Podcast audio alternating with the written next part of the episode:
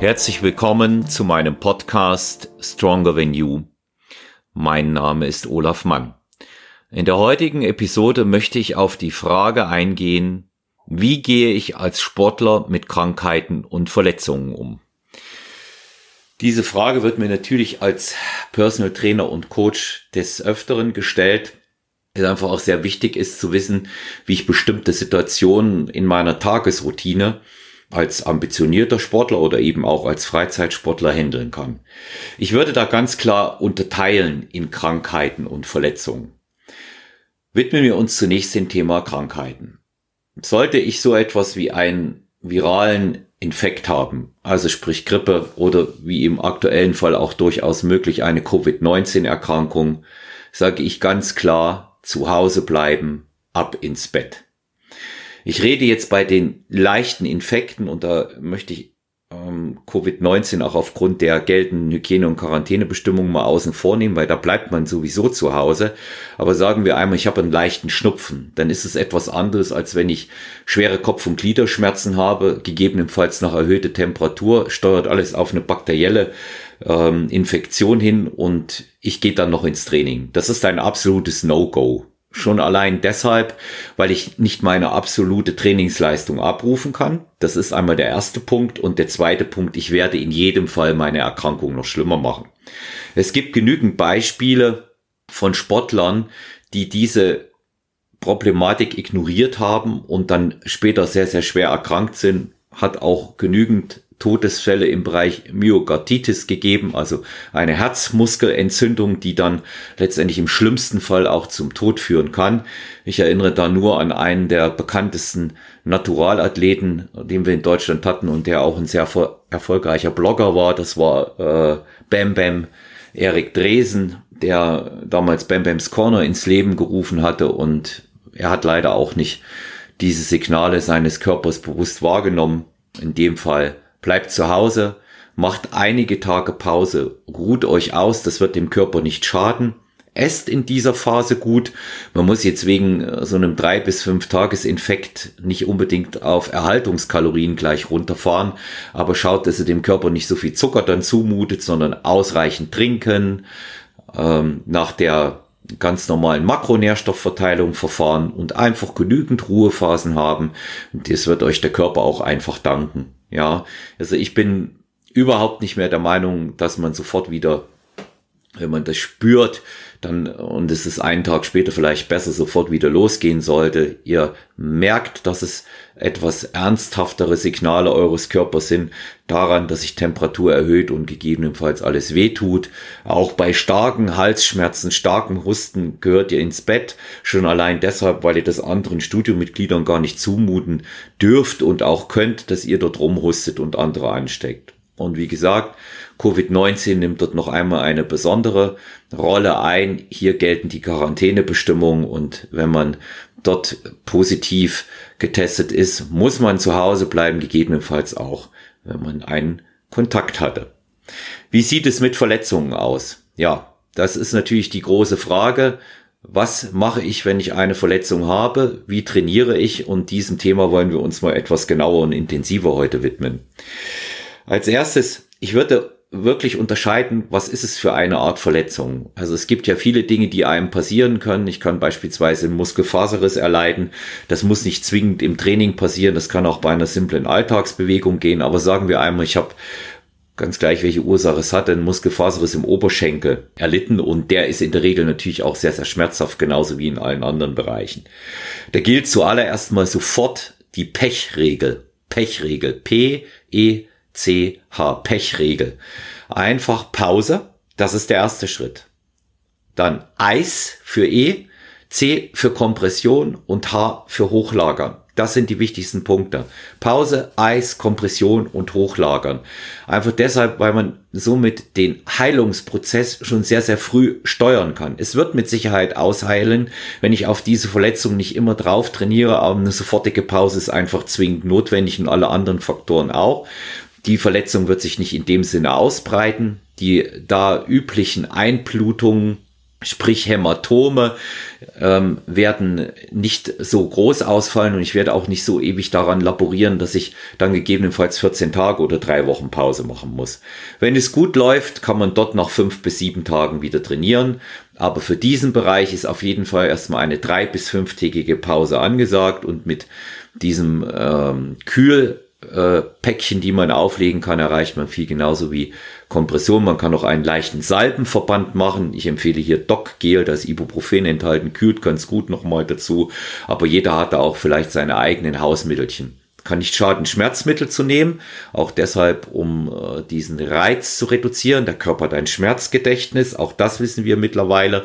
Und für diesen äh, Fall würde ich einfach dafür sorgen, dass ich so wenig wie möglich äh, Schmerz auch haben muss. Man muss das nicht ertragen und man wird auf diese Art und Weise natürlich auch noch Entzündungen im Körper vorbeugen. Ich nehme mal noch einen anderen Bereich heraus, Knieverletzung. Ich spüre, es ist irgendetwas mit meinem Knie nicht in Ordnung. Also hier in diesem Fall würde ich sagen, wenn das lang anhaltender Schmerz ist, bei dem auch gegebenenfalls keine Salben helfen und auch keine Schmerzmittel abklären beim Arzt bildgebendes Verfahren, einfach um auszuschließen, dass ich hier eine Bändersehnen- oder gar Knorpelverletzung habe. Wir wissen, die Patella ist der größte Knorpel im menschlichen Körper und schon aus diesem Grund hm, wäre ich bedacht darauf auszuschließen, dass ich hier eine Verletzung habe, die mich dauerhaft auch einschränkt. Ja, also wirklich im Zweifelsfall immer zum Arzt eures Vertrauens gehen und das abklären lassen und diese Geschichten wie ähm, Pechmethode und alles andere zunächst auch erstmal eine kurze Pause einzulegen, das schadet nicht. Und natürlich ganz gleich, welche Art von Verletzung ihr habt. Ich gehe dann nochmal auf Bereiche ein, die auch häufiger vorkommen, Schulter und Rücken, speziell bei Krafttrainierenden ist es immer gut, wenn solche Dinge auch im Training entstehen, über das Training drüber zu schauen über den Trainingsplan. Lasst euch dort Unterstützung von eurem Personal Trainer oder Coach zukommen, der gegebenenfalls euch auch Tipps zur Behandlung der Verletzung geben kann, damit ihr auch ganz genau wisst, wie ihr so eine Geschichte ausgleichen könnt. Ich komme noch mal zu diesem speziellen Thema Unterrücken, weil diese Verletzungen häufiger vorkommen. Ich persönlich damit auch schon intensive Erfahrungen gemacht habe. Lendenwirbelsäulenbereich und dann wiederum die ISGs. Hier wirklich schauen, dass ihr regelmäßig Mobilisation in eurem Programm aufnehmt, dass ihr den Übungen im Programm aufnehmt, dass ihr darauf achtet, dass ihr möglichst wenig Verspannungen hier entwickelt. Das ist sehr, sehr wichtig. Auch einmal unterscheiden, ob ihr in der Lage seid, statische Übungen genauso auszuführen wie dynamische. Häufig werden ja die ISG-Blockaden durch einen Beckenschiefstand hervorgerufen und dann reicht ein kleinster mechanischer Reiz wie ein Fehltritt oder ein falsches Bücken und Anheben aus, um eine Blockade auszulösen und Piriformis und Psoas Muskulatur ist komplett zu, wie man da in dem Fall sagt und die haben ohnehin einen hohen Muskeltonus und das ist über Wochen schmerzhaft. Ja, das ist schmerzhafter als mancher Bandscheibenvorfall in diesem Fall einfach auch wichtig, wirklich abklären, welche Übungen gehen für mich und welche nicht. Keiner ist für jede Übung wirklich gemacht, vor allen Dingen dann nicht, wenn man schon älterer Trainierender ist, jedenfalls auch wie ich in diesem, in dieser Problematik in, wenn ihr in diesem Bereich merkt, es ist ein dauerhafter Schmerz da, auch einmal beim Arzt abklären lassen, was die Problematik ist, dann wendet ihr euch gegebenenfalls an einen erfahrenen Chiropraktiker, der Blockaden löst. Manche Orthopäden können das auch. Das sind meist die, die euch nicht dazu raten, in absoluter Ruhe zu verharren, weil das ist nämlich immer das größte Gift, was man seinem Körper antun kann, wenn man ein Bewegungsmensch ist. Mein Arzt des Vertrauens, Dr. Wiedenmeier hier in München, der auch spezielle Behandlungsmethoden für Sportler hat, hat immer gesagt, Herr Mann, ändern Sie Ihre Routine nicht, bewegen Sie sich, trainieren Sie gegebenenfalls um den Schmerz herum, aber auf jeden Fall weiter bewegen und herausfinden, wie Sie am besten mit dieser Verletzung trainieren können.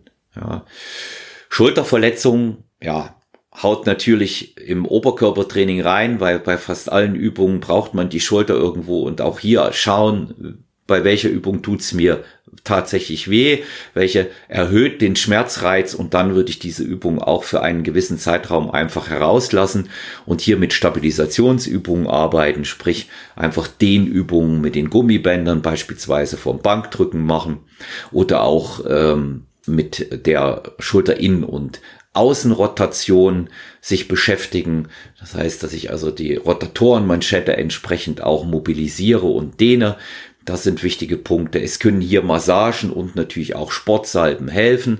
Man darf die Wirkung dieser Dinge nicht unterschätzen und vor allen Dingen nicht unbedingt immer einen Schmerz auch aushalten, sondern tatsächlich ein Schmerzmittel nehmen, um äh, die Rezeptoren auch da zu beruhigen. Und es wird auf Dauer einfach auch ein besseres Training sein, wenn man das nicht ständig unter Schmerzen machen muss. Ist der Schmerzreiz erstmal bekämpft, lässt sich auch die Verletzung, der Verletzungsherd sehr, sehr viel besser behandeln in so einer Situation. Und das noch einmal zusammenzufassen, solltet ihr Verletzungen haben, schon unterscheiden, ist es der muskuläre Bereich oder ist es irgendetwas an äh, Sehnen, Bändern und Gelenken. Dann das gegebenenfalls, wenn es länger anhält, von einem Arzt überprüfen lassen, auch bildgebendes Verfahren anwenden. Des Weiteren sinnvoll, vernünftig und gut dosiert Schmerzmittel einsetzen, auch hier gegebenenfalls nach Rücksprache mit einem Arzt. Sportsalben verwenden, gegebenenfalls Pausen auch einleiten, bis sich der ganze Bereich beruhigt hat und nach akuten Verletzungen unbedingt mit der Pechmethode verfahren. In diesem Sinne wünsche ich euch ein gutes, erfolgreiches, schmerz- und verletzungsfreies Training. Bleibt alle gesund. Bei Fragen und Anregungen sehr, sehr gerne personal-trainer.gmx.eu oder stronger der Podcast könnt ihr euch an mich wenden. Abonniert uns, lasst Feedback da. Alles Gute, euer Olaf.